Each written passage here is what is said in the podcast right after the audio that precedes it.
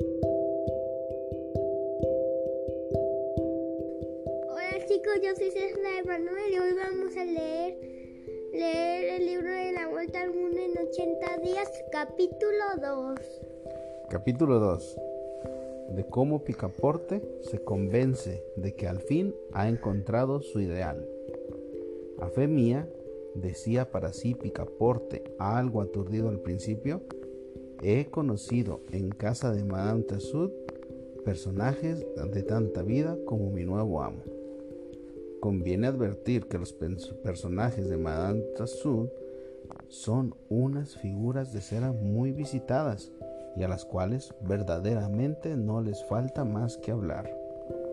Durante los cortos instantes en que pudo conversar con Phileas Fogg, Picaporte había examinado rápida pero cuidadosamente a su futuro amo. Lo había observado bien. Era un hombre que podía tener unos 40 años, de figura noble y arrogante, alto de estatura, sin que le afease cierta ligera obesidad, de pelo rubio, frente tersa y sin señal de arrugas en las sienes, rostro más bien pálido que sonrosado, dentadura magnífica, o sea que si cuidaba sus dientes se los lavaba diario. Parecía poseer en el más alto grado eso que los fisionomistas llaman el reposo en la acción, facultad común a todos los que hacen más trabajo que ruido.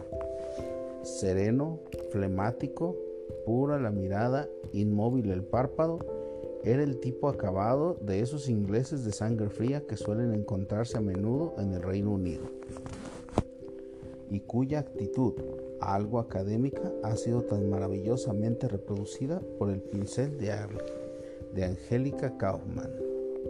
Visto en los diferentes actos de su existencia, este gentleman despertaba la idea de ser un bien equilibrado en todas sus partes, proporcionado con precisión y tan exacto como un cronómetro del héroe Shaw, porque en efecto Phileas Fogg era la exactitud personificada, lo que se veía claramente en la expresión de sus pies y sus manos, pues que en el hombre, así como en los animales, los miembros mismos son órganos expresivos de sus pasiones. Phileas Fogg era de aquellas personas matemáticamente exactas que nunca precipitadas y siempre dispuestas economizan sus pasos y sus movimientos atajando siempre, nunca daba un paso de más. No perdía una mirada dirigiéndose al techo. No se permitía ningún gesto superfluo. Jamás se vio ni conmovido ni alterado. Era el hombre menos apresurado del mundo, pero siempre llegaba a tiempo. Pero desde luego se comprenderá que tenía que vivir solo y por decirlo así, aislado de toda relación social. Sabía que en la vida hay que dedicar mucho al razonamiento y como el razonamiento entorpece, no se razona con nadie. En cuanto a Juan, alias Picaporte, verdadero parisiense de París, durante los cinco años que había habitado en Inglaterra, desempeñando la profesión de ayuda de cámara, en vano había tratado de hallar un amo a quien poder tomar cariño. Picaporte no era, por cierto, uno de esos frontiers o mascarillos.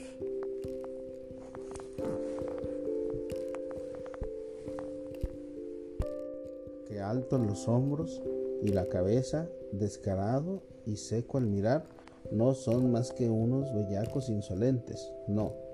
Picaporte era un guapo chico de amable fisionomía y labios salientes, después siempre saborear o halagar a su ser apacible y servicial, como una de esas cabezas redondas y bochondas que siempre es agradable encontrar en los hombros de un amigo.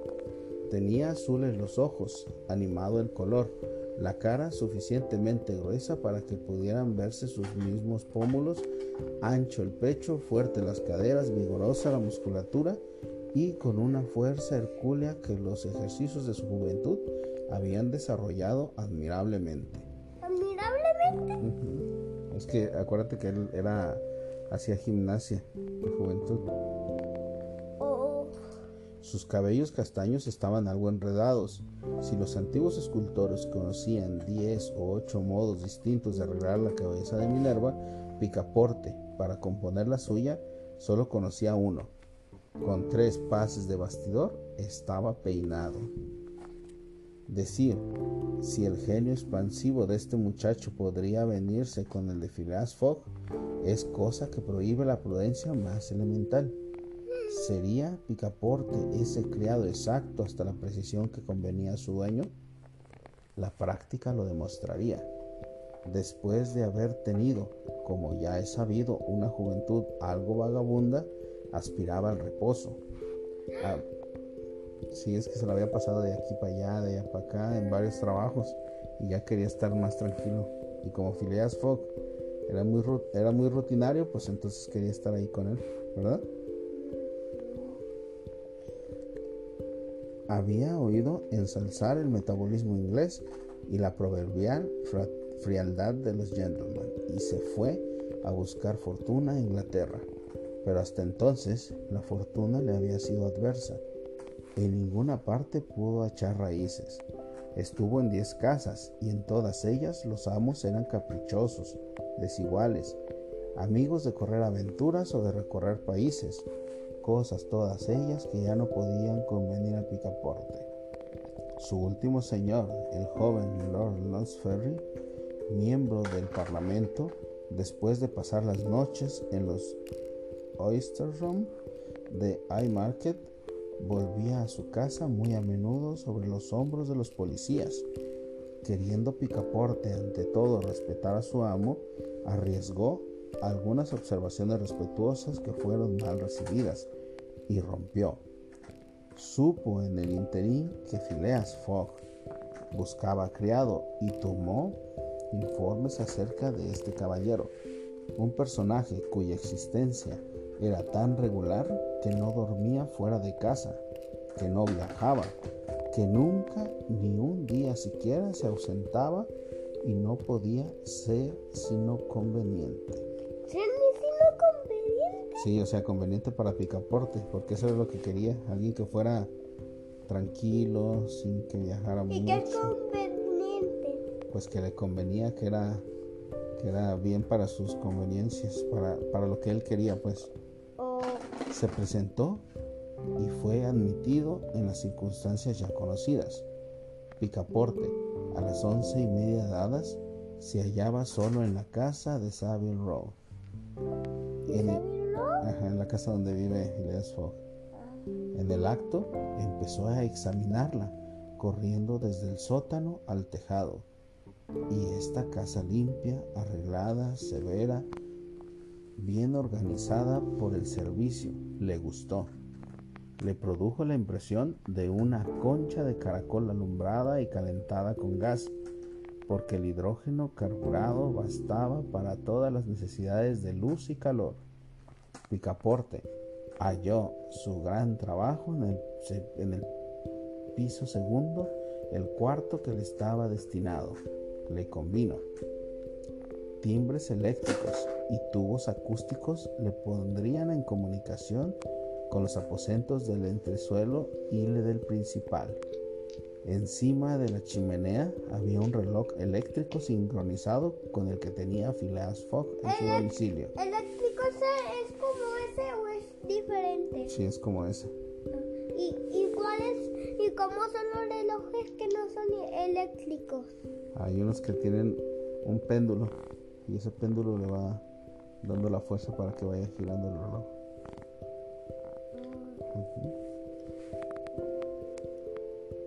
Y de esta manera ambos aparatos marcaban el mismo ¿Y esos- segundo en y igual momento. ¿Y esos No, esos no. ¿Y los, y los relojes, este... los- ¿Eléctricos? Ajá. Pues mm, ahorita si el reloj eléctrico funciona con baterías recargables que se recargan en la luz de la electricidad, pues bueno, depende de dónde venga la electricidad. Si viene de la energía solar, ¿no? Pero si Viene viene, de la energía solas van a gastar el sol. No, no, bueno, no contaminan. Pero si vienen de la energía de la combustión, pues entonces algo. Pero es, es mínimo. No me disgusta, no me disgusta, decía para sí Picaporte. Advirtió, además, en su cuarto una nota colocada encima del reloj. Era el programa de servicio diario. Comprendía desde las 8 de la mañana, hora reglamentaria en la que se levantaba Phileas Fogg, hasta las once y media en que dejaba su casa para ir a almorzar al Reform Club. Todas las minuciosidades del servicio, el té y los picatostes. A las 8 y 23, el agua caliente para afeitarse. A las 9 y 37,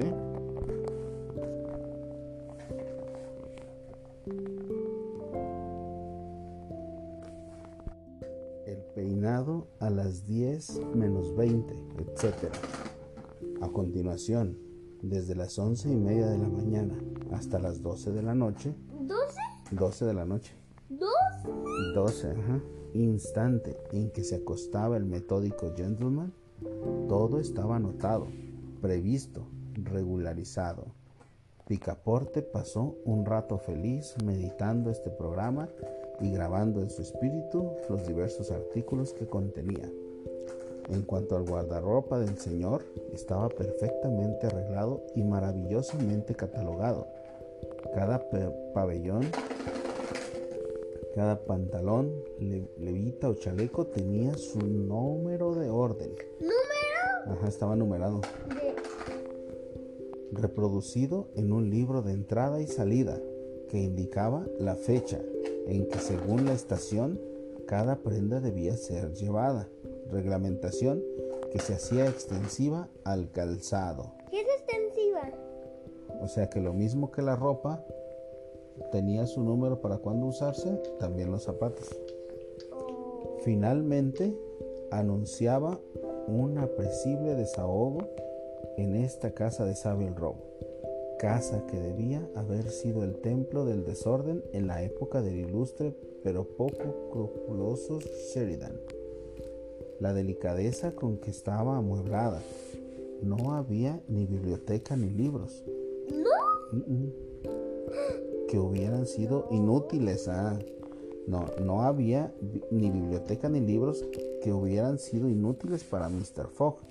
Ah, Pues- inútiles. Sí, o sea, puesto que en el Reform Club ponía a su disposición dos bibliotecas consagradas, una a la literatura y otra al derecho y a la política. O sea que en el club donde él iba habían dos bibliotecas muy grandes. En el dormitorio había un arca de hierro de tamaño regular, cuya especial construcción la ponía fuera del alcance de los peligros de incendio y robo. No se veían en la casa ni armas ni otros utensilios de caza ni de guerra. Todo indicaba los hábitos más pacíficos. Después de haber examinado esta vivienda detenidamente, Picaporte se frotó las manos. Su cara redonda se ensanchó y repitió con alegría.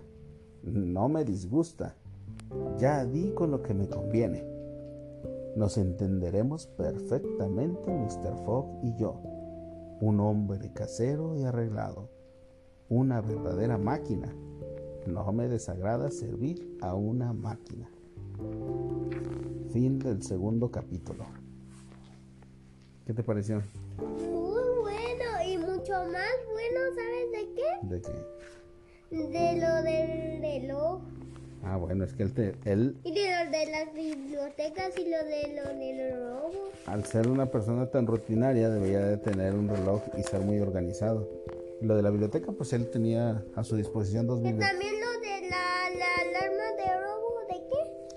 Ah, no, que estaba eh, protegido contra robo e incendio. Ah, Colorín colorado. este cuento se acabó.